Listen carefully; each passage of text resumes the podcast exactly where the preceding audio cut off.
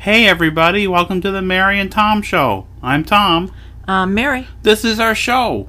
happy anniversary to us. So, if I timed this right, this should be coming out on Thursday, the 16th of August, which does mark our two year anniversary of being in business. Yay! I can't believe we've been doing this for two years, Mary. This is. It's been fun. Yep. So I actually read some stuff we had put out there way back early on when we first started, and it was neat seeing how much it's changed since then.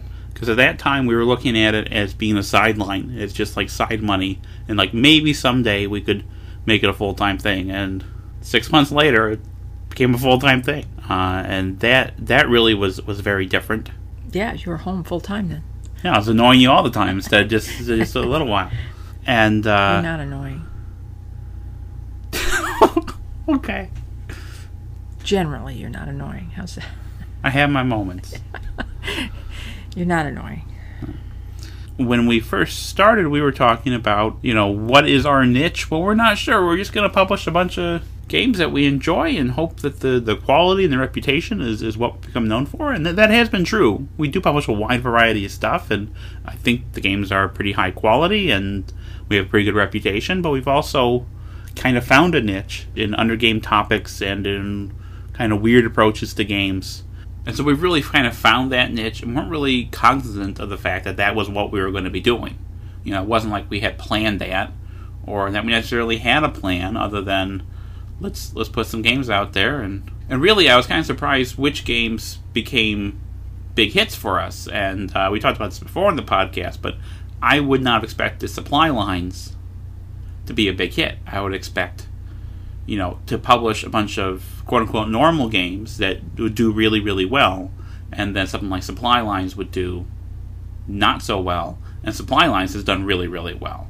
Table Battles has done really, really well. Traffic, of course, we knew Traffic was going to do well, but it's still kind of amazing to look back at how we were thinking, or how I was thinking at that time, because I think you always knew.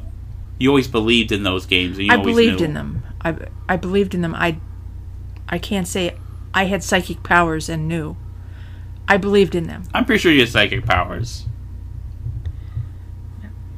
Or psychotic powers, at least. I probably psychotic powers. Yeah. Yeah, definitely.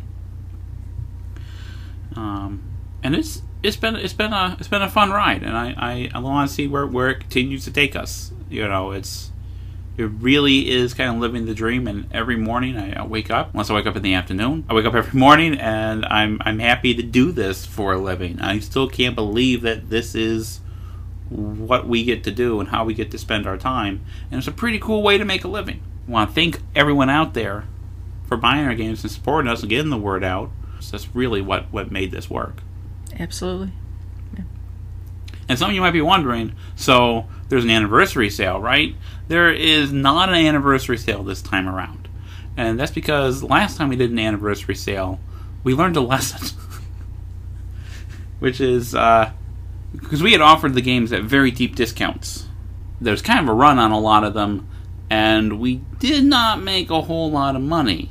We did get some new customers, but we didn't make a whole lot of money that We month. We didn't make any money that month. Okay. You're the one with the numbers. I'm always asking you, how many copies of that sold? How many copies of this? How many? How much is this doing? And you'll you'll tell me because I just have a vague idea of this is doing well, this is doing better, and I just kind of go back to fiddling with counters. Yeah, we didn't. We apparently didn't make any money that month, and uh, so we decided that we would just have one big sale a year, which would be our holiday sale, the end of year sale, rather than having an anniversary sale in the summer. We, we will have some small sales here or there though, throughout Well, the year. yeah, we always do. yeah. Just just so people don't think that's our only. That's going to be the big one, Yeah. but we will have smaller sales. One thing that we did do to commemorate this anniversary is we got all the old episodes of the podcast back up and arranged in a playlist. So, as you might recall, we only had a limited amount of space with our, our podcast hosting service, and so old episodes were kind of falling off as new ones came on. And I didn't think people would be particularly interested in the old episodes. No, you were pretty adamant about that.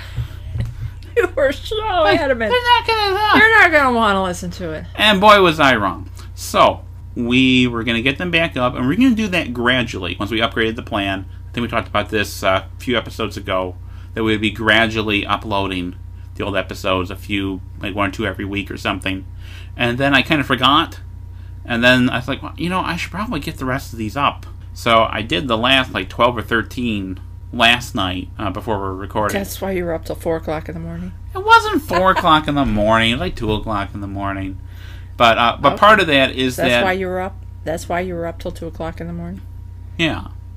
Part of that is that uh, the episodes, the early episodes, we had uploaded in WMA format. At some point while we're doing the pod, you know, doing the first run of those episodes, someone pointed out like it'd be much more convenient if this was MP3. And so from that point on, we started doing them in MP3. So, in re uploading these older episodes that were previously only in WMA format, I had to actually go into my audio editing software to convert it to an MP3. And we have very old software that likes to take its sweet time about things. So, it was kind of a hassle changing each one to an MP3, which is one reason why I was dragging my feet. Only had two or three of those left that actually were needing conversion. So, once I got those done, the rest were just one after the other, just upload the file straight. So they're now all up in MP3 format. I created a playlist, and it's, they're now in order in the playlist. And I believe we're going to have a link to that on the website, so you can go right there and listen to them all if that's what you want to do. There's like 10 or 11 hours of us yakking. Isn't that ten or eleven hours? Yeah, Really? yeah. Wow. So if you want to listen to us uh, argue about dinosaurs and water for for 11 hours, then there's the playlist. You drank my water just just before we started this.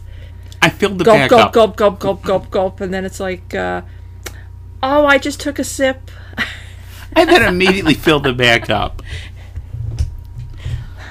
Uh, one thing that's kind of neat uh, with regards to our anniversary is presently, I'm not sure if it's going to be the case on Thursday when this goes up, but right now when we're recording this, our company is number one in the BGG hotness list. So if you're on Board Game Geek, they have the hotness, and they have a list of like the hot games and the hot people and the hot uh, companies, uh, which are the the pages that are being visited the most often. And apparently, we were number one there for some reason. Um, Are we still? I know it was Last- last, night. so last I checked, I, I haven't seen it here's today. here's the thing: when I'm on, when I'm logged into BGG, and I click on the company part of the hotness, it tells me the hotness has gone cold and doesn't list anything. If I'm not logged on, it does show me the hotness, and when I checked this morning, we were still number one. Wow. And I'm not really sure why that is. I think it has something to do with the Northern Pacific uh, designer diary that went up on BGG on Sunday. It's, for a lot of people, it's probably be their first exposure to me and us and our weirdness. They probably would never, a lot of people wouldn't have heard of us. But then, you know, Northern Pacific coming up from Rio Grande, which is a game I designed coming up from Rio Grande, to give you that context. The blog post, Designer Diary, talks about how the original publication, North Pacific, through Winsome Games, led to this, led to that, led to this, led to that, which ultimately helped us make this a full time endeavor. And so the story of Hollandspiel kind of intersects with that story, intertwines with it. Mm-hmm. And so I'm assuming people looked at that and like, hey, let's find out what Hollandspiel is. I haven't seen like a super increase in sales recently, but maybe they're just looking, or it might be because uh, until very recently we had the notice on our site uh, about the wildfires. So let's talk about those wildfires, shall we? So as a lot of folks probably know, there are some wildfires going on in California, and California is where our printer Blue Panther uh, makes his home and, and his office. And because the wildfires were in his area, he was forced to evacuate with his family.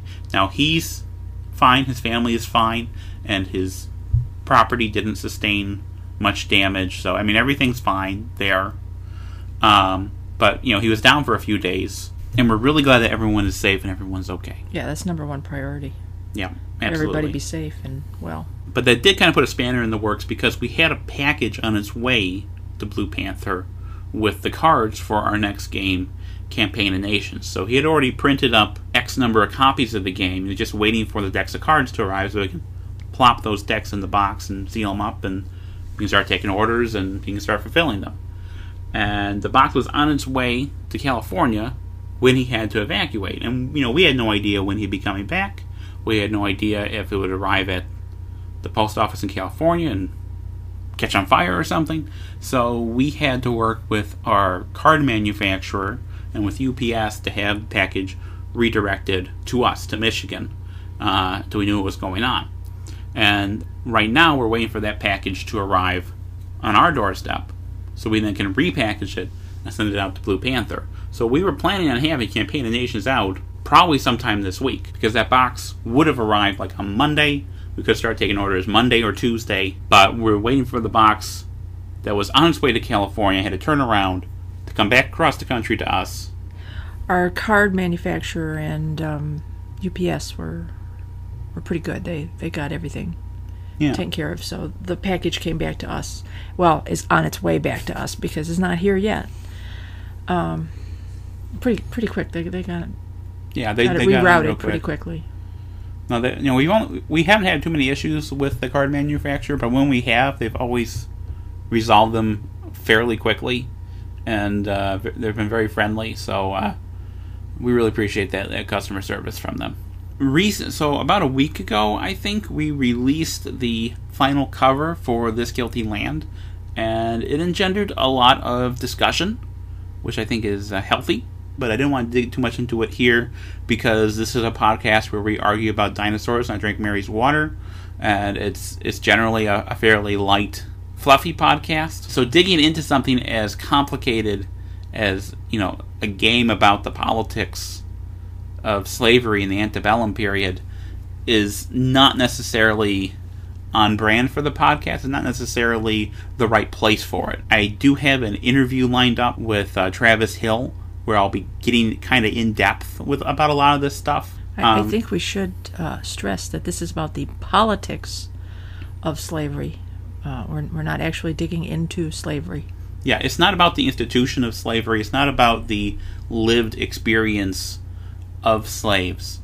Um, because I don't think that's my story to tell. Uh, telling the story of an oppressed or marginalized person, that's not something where my voice is valuable at all.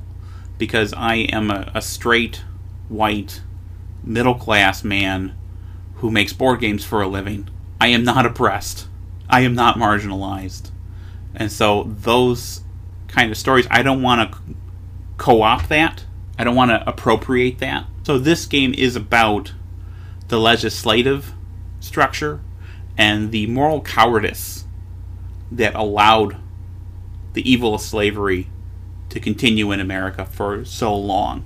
Most of the pushback that I we've gotten, and it hasn't been a whole lot of pushback, but most of it has been from folks who feel that doing a game on this topic is anti-American or being overly critical of America. It's part of our history. But they'll also say that, you know, obviously there's some kind of secret agenda doing this game on this topic at this time. And, you know, I'm going to say it's not an allegory for today's political situation or discourse, but there are echoes of that time and place that resonate in the here and now. And that's a big part of what compelled me to take on this topic, which this is not a topic that we took on lightly. In fact, I kind of resisted it for, for quite some time, but I felt compelled to do it. It's the game I'm proudest of right now. And there'll be more information about that as, as time goes on, as we get those interviews out. Uh, I think it does behoove us to communicate as often as possible what the game is, what the game is about, what it is not, and what it is not about. But like I said, I don't think this podcast itself is necessarily the ideal forum for that. So to, to kind of wrap this up, we, we want to say thank you to everyone who's listening to this and who has listened to us in the past and who has supported our products and our company. It's because of you that we're able to do this full time, uh, which is a, a gift, and we just really deeply appreciate that. It's because of you that we're able to take chances on games that are uncommercial, that would turn off other publishers. You know, we tried to sell supply lines to different publishers before Hollandspiel. N- no bites because who wants to play a game about supply lines in the American Revolution? Well, actually, there's a lot of you. And it's because of your support that we're able to do that. It's because of your support we're able to engage with serious topics like an infamous traffic, like Meltwater that's coming up in a month or two, like This Guilty Land. Thank you. Bye.